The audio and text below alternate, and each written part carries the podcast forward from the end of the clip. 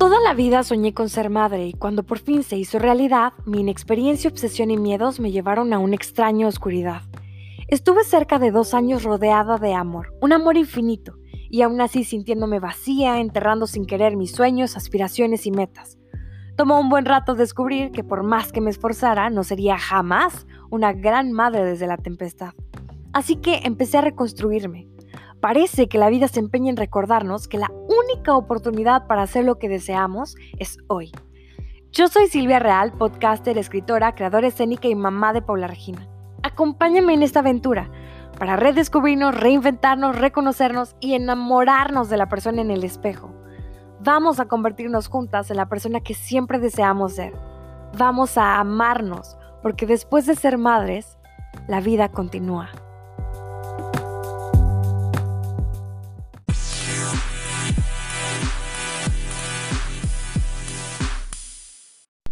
Hola, hola, muy buenos días, buenas tardes o buenas noches, dependiendo la hora que me estés escuchando. Yo soy Silvia Real y el día de hoy vamos a platicar de un tema que me tiene muy preocupada. Hoy vamos a hablar de los niños. Vamos a hablar sobre la violencia hacia los niños y para ser muchísimo más específicos vamos a hablar sobre maltrato, abuso y descuido durante el confinamiento. Es el tema del día porque desgraciadamente en lo que va de estas semanas, unas tres semanas para acá, y específicamente en los tres días para acá, he estado viendo muchísimas publicaciones de mamás en los grupos, que benditos grupos, ¿no? Son nuestras nuevas redes de apoyo. en, en estos grupos diferentes mamás han estado haciendo publicaciones sobre ya sabes, la típica fotografía de la sala regada, con cortinas tiradas por todos lados y cobijas y, y cojines y todo hecho un desastre, con, con el caption estoy cansada, mis hijos, por favor, que ya se vayan a la escuela. Eh, o bueno, este tipo de publicaciones que son muy sanas, ¿no? Son de desahogo, de diversión y de broma, sobre todo, ¿no? Estoy harta, pero es de broma. Nada más me quiero al gimnasio, los amo, pero ya váyanse a la escuela.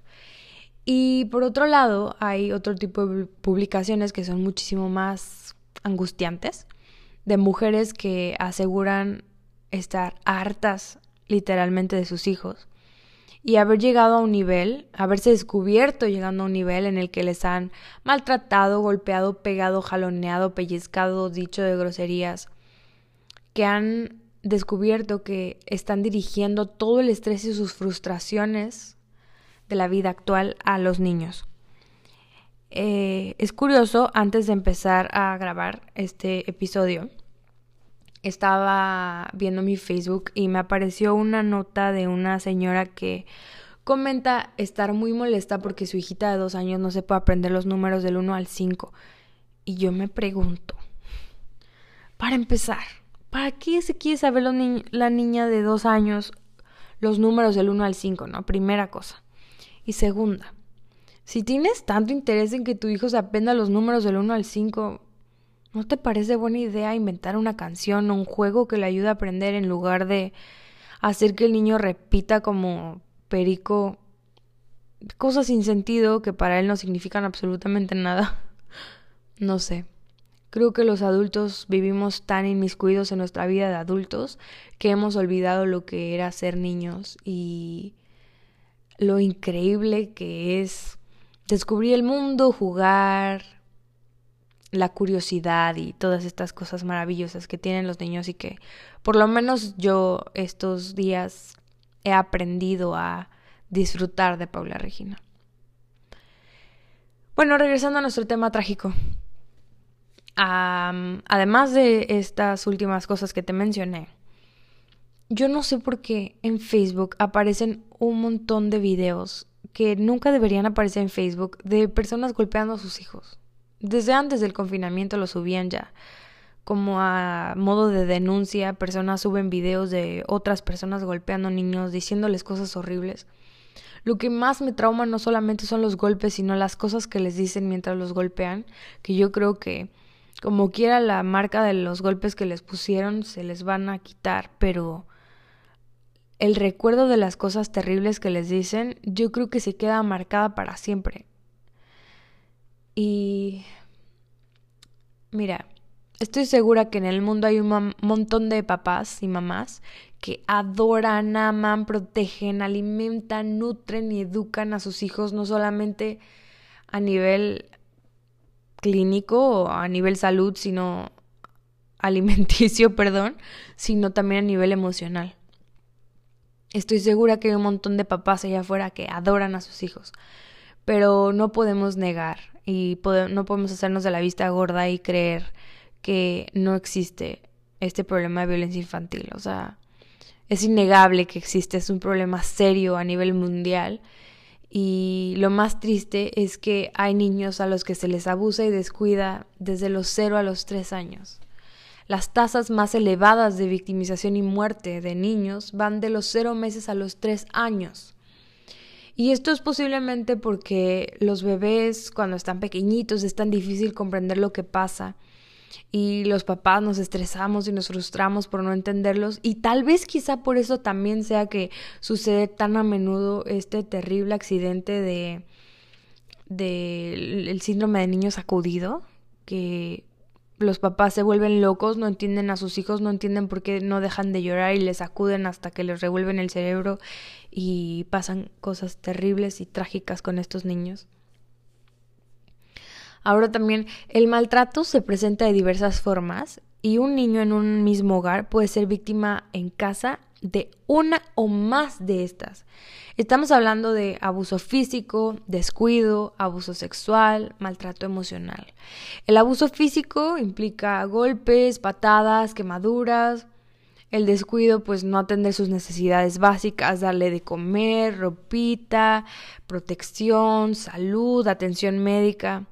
De hecho, respecto a estos dos, eh, hay un documental súper crudo en Netflix. Yo creo que tiene ya como unos dos meses arriba.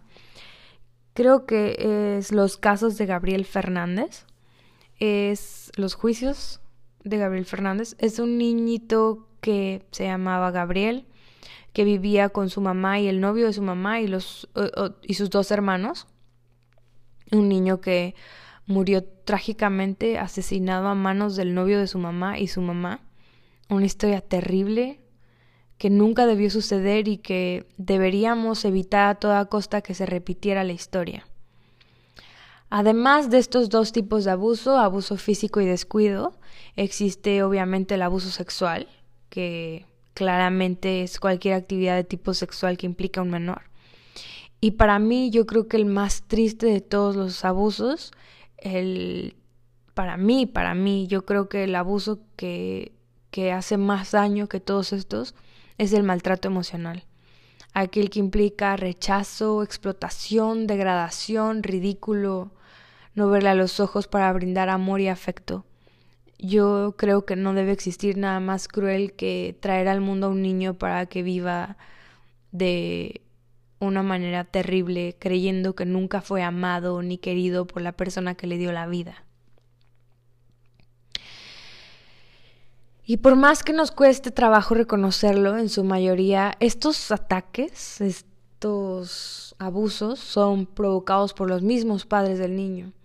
Y lo más terrible de todos es que en casi el 80% de los casos de maltrato, este es provocado por su madre. Es terrible imaginar la maldad que debe haber en una persona para realizar este tipo de actos en contra de un pequeñito, pero es todavía peor tener que reconocer que un papá o una mamá puedan hacer tanto daño a alguien que deberían amar. ¿De qué nos está hablando, de qué nos está hablando esto, no? ¿Qué estamos haciendo mal como sociedad? ¿Qué estamos haciendo mal como madres? ¿Qué estamos haciendo mal al no atendernos mentalmente antes de ser padres? Deberían hacernos exámenes mentales antes de dejarnos dar a luz, así como hacen exámenes mentales antes de, de permitir que adopten a un niño es que de verdad no todos estamos capacitados para ser padres. Incluso yo alguna vez me llegué a preguntar si tenía la capacidad mental para ser la mamá de una personita que iba a crecer. En fin, se dice que el maltrato que es ejecutado por los papás eh, empeora por factores como pobreza, carencias educativas, alcoholismo, drogadicción o depresión, y es como una medida del progenitor, ya sea de la mamá o el papá, hacia el hijo para, entre comillas, educarlo lo, direccionan a través de los golpes, ¿no? Tienen un pretexto, una razón. No lo están pegando porque sí, le están llevando en el camino, lo están educando. Entonces, dirigen, sin darse cuenta, a este niño toda la ansiedad, la depresión, la hostilidad, el estrés y la molestia de sus propias vidas. Toda la inconformidad de mi vida la dirijo hacia ti, que no eres capaz de defenderte. El niño se vuelve su válvula de escape, el niño es su chivo expiatorio. Y las consecuencias a largo plazo incluyen deficiencias en la salud física y emocional y en los casos más severos la muerte, como el caso del chiquito que te conté hace un rato. Sin ayuda, es frecuente que los niños que sobreviven literalmente al abuso crezcan con problemas súper graves, representando un problema futuro no solamente para ellos, sino para toda la sociedad. Se calcula que un tercio de los niños que son abusados van a repetir el patrón con sus propios hijos. Así que se vuelve un ciclo sin fin. Todo lo que te acabo de contar refiriéndonos exclusivamente a los niños cuyo hábitat es el maltrato, que han nacido, crecido y desarrollado en un ambiente de abuso, de intolerancia y de desamor. Pero ahora vamos a hablar sobre los niños que viven una vida tranquila y feliz y que no se la pasan mal, digo, igual no tienen a los mejores papás del mundo, pero andan por la vida con unos papás más o menos que les dan lo que pueden, o unos papás que los adoran y les dan todo lo que tienen, pero que la pandemia los está orillando a lo peor. Estos niños andaban por la vida como si nada y sus papás también, trabajando con los problemas cotidianos de la vida hasta que un día, paz, te cae una pandemia. Y entonces esta pandemia está teniendo una dimensión sin precedentes en la mayoría de nosotros. Nos está afectando no solamente a nivel salud, sino también económicamente, emocionalmente. Y ahora, imagínate meter en un departamento en una casa de 50 metros cuadrados o sea, imagínate un departamento chiquitito. Entras, abres la puerta, a la mano derecha tienes la cocina, enfrente tienes la sala, das dos pasos si estás en una recámara, das dos pasos si estás en el baño y párale de contar. Esos son 50 metros cuadrados. Y ahora en este departamento que ya te describí, imagínate que tienes a un señor que tiene mes y medio trabajando, cobrando la mitad del salario porque era eso o perder el trabajo. A una señora que está haciendo home office que cobra normal, lo que cobraba siempre. Ponle además a esta señora, ponle tres niñitos de 2, 4 y 8 años. Cada niño con sus actividades normales de escuela online. Ponle los trastes sucios, la ropa que nunca se acaba de doblar, el calor, el ruido, el miedo, la incertidumbre. Es una bomba de tiempo. Los niños están aún más vulnerables a ser violentados por sus padres a causa de este confinamiento. Los niños viven ya en un ambiente de violencia y hoy tienen menos que nunca la posibilidad de pedir ayuda. O sea, hay personas que no, que no vivían violencia y ahorita con el confinamiento, con todo el estrés de sus papás, siendo los chivos expiatorios de todos sus males, están pasando la fatal y no hay a quien salir a decirle, oye, Miss, me siento mal o, oye, Juanita, fíjate que me está pasando esto en mi casa. Están solos, encerrados en la casa con sus papás, volviéndose locos. Yo me acuerdo cuando llegué a vivir al departamento en el que vivimos ahorita, teníamos una vecina que se fueron porque tuvieron una historia fatal. Eh, creo que vivieron, yo creo que como un mes en lo que nosotros nos estábamos adaptando al departamento. Y ellos eran una pareja que siempre se estaba peleando, no es que sea la más chismosa del mundo, pero ya sabes que cuando vives en departamento te enteras de todo lo que pasa en la, en la casa del vecino, ¿no? Y entonces yo escuchaba que esta vecina continuamente le gritaba a sus hijos.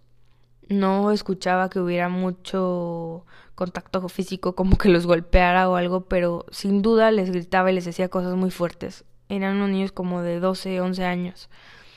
Y, y como mujer, pues es muy fácil que, que comentes algo, ¿no? ¿no? No directamente a ella, sino pues que le contaba a mi mamá o a mis amigas que tenía una vecina histérica que le gritaba a sus hijos.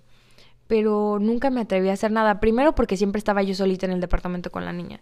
Y además porque pues nunca sabes qué está pasando en esa casa que está provocando tanto estrés y ansiedad para que esta mujer se volviera loca, ¿no? Pero es una bomba de tiempo tener una mujer en casa o un hombre, una familia en casa con un montón de problemas. Y esta mujer sin duda, porque las diferentes historias que, que fuimos escuchando que se vivían en su casa, indicaban que tenía muchos problemas con su pareja. Y cuando él no estaba, toda la atención, más bien toda la atención y todo el estrés y su furia se dirigía hacia sus tres hijos que no tenían nivel en el entierro. Así que como recomendación yo diría que si eres una mamá que se encarga del cuidado de los niños, pues deberíamos intentar mantenernos sanas mentalmente para poder dar a nuestros hijos lo mejor que tenemos, en lugar de irles a vomitar todos los problemas que hemos tenido en nuestras vidas y todos los problemas que tenemos ahora, porque los niños no tienen la culpa de nada y lo único que vamos a provocar es que ellos crezcan con ideas distorsionadas de la vida porque les estamos enseñando desde nuestras frustraciones y no desde nuestro amor, ¿no? Y no me gusta mucho hablar de, de Freud, pero él decía que infancia es destino, es algo que no deberíamos olvidar jamás. Menos como padres conscientes, ¿no? Sabemos, no podemos negar que en el mundo hay personas que ni siquiera merecen ser llamadas padres, que son personas horribles. Pero también hay que reconocer que siendo buenos padres, a veces nos salimos de control y hay que encontrar la manera de mantenernos bien en el piso y bien firmes en que aún a pesar de todos nuestros problemas y de todas las cosas que nos pasen en la vida, somos padres y somos el ejemplo de alguien que va a crecer y tenemos que enseñarles a lidiar con la frustración y el miedo y la tristeza. Y también por eso me sorprende mucho cuando alguien hace comentarios así respecto a los niños que están haciendo berrinche en el piso y la mamá se pone histérica a gritarles que se levanten, es como, come on, tú tampoco aprendiste a lidiar con eso, relájate. Pero bueno, esas son mis teorías de crianza y hoy no estamos hablando de eso. La Organización de las Naciones Unidas alertó que el confinamiento a nivel mundial por el COVID-19 aumenta la exposición de menores de edad a hechos de violencia y abuso sexual, así como a venta, tráfico y explotación sexual. Vi unas notas terribles.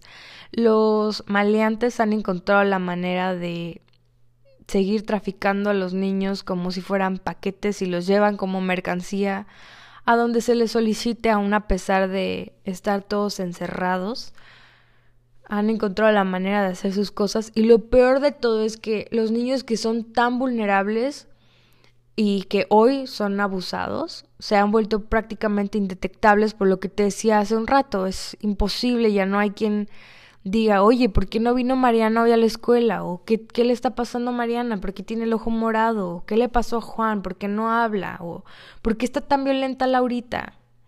No hay nadie que esté al pendiente de eso, no están ni siquiera los abuelos con los niños. Es de verdad, esto nos está llevando a un nivel terrible de vida y hay algo que tenemos que hacer. Desgraciadamente desde casa hay muy poco que podamos hacer, pero siempre está la posibilidad de hacer una llamada a los servicios de emergencia y denunciar que sospechas que algún niño está siendo víctima de la comisión de algún delito y no sé, también podrías llamar a, no sé, los familiares del niño si los conoces. Hay que encontrar maneras creativas de ayudar a los niños porque ellos no van a pedir ayuda. Y cuando lo hacen quizá ya es demasiado tarde. Porque recuerda, es como las mujeres a las que golpean sus esposos. Ellas los aman, no tienen a dónde ir, no conocen otro lugar. Sucede lo mismo con los niños. Eh, me sorprendió mucho del documental de del niño Ángel Fernández que te estaba contando hace un rato, que aún a pesar de todas las cosas terribles, denigrantes, dolorosas de decir que le hacía su madre, este niño aún así quería seguir con ella y la amaba y le hizo una carta del 10 de mayo unos días, semanas antes de que le asesinaran. Es increíble la cantidad de amor que puede sentir un niño por nosotros y nuestro único trabajo es amarlos y cuidarlos. Así que hoy me interesa muchísimo hacer consciente que este es un problema súper terrible y que esto va a tener repercusiones no solamente para nuestros niños, sino para todos en el futuro. Y hablando de nuestros niños, hablo de todos los niños del mundo, no solo de tus hijos o de los míos. Hablo de los niños que no pidieron nacer y que están aquí viviendo una vida miserable, pasando frío, tristeza, hambre y sobre todo falta de amor.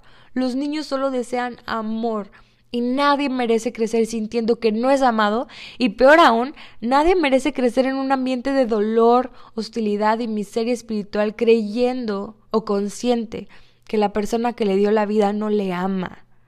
No podemos ser así como seres humanos. Y ahora, haciendo un paréntesis, esto me recuerda a un tema que me apasiona. Cuando, cuando Regina nació, me explicaron que la lactancia debía ser exclusiva y a demanda hasta los seis meses. Exclusiva, para demanda hasta que ya no quisieran la mamá y el niño, ¿no? Y entonces yo traía a Paula Regina pegada a mí todo el tiempo para todos lados y cómo odiaba que me dijeran, baja la niña, la vas a embrasilar. Odio esa palabra, yo no sé quién inventó, es asquerosa. De hecho, por un tiempo yo pensé que la palabra no existía y que era una nacada que había inventado la tía de alguien hace 50 años, pero no, la palabra desgraciadamente sí existe. Sin embargo, hoy voy a aprovechar este momento para decirte que los niños no se embrasilan. Los niños necesitan estar pegados a nosotras. Los niños necesitan amor, necesitan confianza y por eso cuando lactan tienen dos tipos de lactancia. Lactan nutricionalmente o no nutritiva. Y esto quiere decir que hay veces que lo hacen por comer y hay veces que lo hacen por confort y por tener la sensación de estar seguros en el cuerpo y regazo de mamá. Ahora, ¿por qué los niños quieren amor? No lo sé es un acto instintivo, yo creo. Y entonces nosotros deberíamos responderles a lo que ellos nos están pidiendo, así como la lactancia nos la pide la demanda. El amor también esa demanda, no puedes decir te quiero de 4 a 6 o no te quiero mañana porque va a venir mi novio. Me parecen cosas estúpidas, creo que deberíamos ser muy cuidadosos con la forma en la que tratamos a nuestros hijos y sobre todo, repito, muy responsables con lo que les transmitimos, porque ellos indudablemente, si no aprenden la lección, repetirán patrones. Y hay que deslindarlos de todas las cosas horribles que nos pasaron a nosotros. Así que tú, si eres una mamá que te has reconocido a punto o maltratando o depositando en tus hijos culpas, dolores, miedos y temores que no le corresponden, por favor, llama por teléfono. Aquí tengo un número de Consejería Saptel. Es el Sistema Nacional de Apoyo, Consejo Psicológico e Intervención en Crisis por teléfono. Ofrece un, un servicio de terapia psicológica gratuita. El número es 01800-472-7835 en horario de 24 horas los 365 días del año.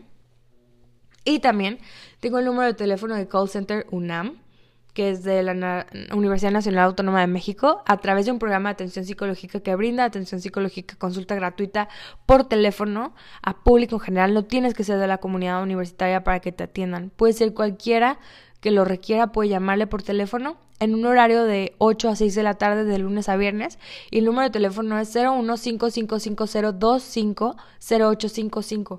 Si crees necesitar ayuda extra, no sé, algún teléfono en tu ciudad y lo quieras más específico, no dudes en mandarme un mensajito a la página en Facebook de Silvia Real o por Instagram a Real Silvia Real y yo sin ninguna duda te voy a contestar y te voy a ayudar a canalizar algún lugar en el que te puedan asesorar.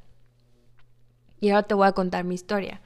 Cuando Paula Regina nació, ya sabes, en medio de todo el estrés, la aventura, los nervios y el miedo de la nueva vida que estábamos empezando, y aún haciendo colecho, voy a ser súper honesta contigo. Había momentos en los que me molestaba muchísimo que Paula Regina se despertara llorando para pedir leche. Me molestaba porque yo quería dormir y ella lloraba sin parar y yo no entendía qué quería o qué necesitaba. O sea, yo solo me moría por dormir. Pero yo sabía, yo supe desde el primer momento y estuve muy consciente que ella no me pidió nacer. Así que, como le conté a mi amiga Danitza, para no ponerme histérica, yo me repetía una y otra vez que traerla al mundo había sido una decisión de su papá y mía. Ella no había estado involucrada en lo absoluto. Así que, aun a pesar del cansancio, de mis problemas personales, de mis sueños, de lo que fuera. Cada vez que Paula Regina se despertara llorando pidiendo leche, yo le daba un besito, la tomaba con mucho amor y me sacaba el pecho de la blusa y se lo ofrecía. Y así yo no durmiera, esa bebé se merecía todo lo mejor de mí y todo mi amor. Jamás en la vida me puse histérica porque me despertara, aunque lo sentía profundamente, ella no debía sentirlo. Lo hice así durante los dos años que lacté a Paula Regina y lo sigo haciendo hoy aún sin lactarla y creo que así debería ser la educación que Regina reciba. Así debe ser. Siempre con amor y siempre con el respeto que se merece una persona que no pidió venir al mundo. Quizá de esta forma no estoy cambiando el planeta, tal vez no estoy haciendo nada por el mundo, pero siento que tengo una obligación con ella y tal vez a través de este podcast, de este episodio, perdón, pueda hoy llegar a una mujer que necesita escuchar esto y que necesita saber que te entiendo, que estás cansada que ya no puedes más, que tienes problemas en el trabajo, tal vez que necesitas dinero, que no soportas a tu marido, que tienes problemas con él o que has descubierto algo extraño con él que te está provocando problemas. Pero tus hijos no tienen la culpa de nada. No dirijas tus problemas hacia ellos. No se merecen cargar una mochila que no les corresponde. El amor, la paciencia, el respeto van a ser siempre la clave. Y recuerda que las cosas que hagas hoy van a pasar a la historia de sus memorias y van a repercutir innegablemente en la persona que van a ser en el mañana. Estos días van a pasar, pero tus hijos van a crecer y los recuerdos de la forma en que los vivieron se van a alojar en su corazón por siempre. Sé el agua que da vida. Dales amor. Deseando con todo el alma que esto te haya llegado en el momento indicado, te mando un fuerte abrazo. No dudes en compartir con alguien que creas que le va a hacer bien escuchar. Recuerda que puedes encontrarnos en Facebook y Spotify como Silvia Real con doble L o en Instagram como Real Silvia Real. Que tengas una bonita semana. Te mando un abrazo súper fuerte. Bye.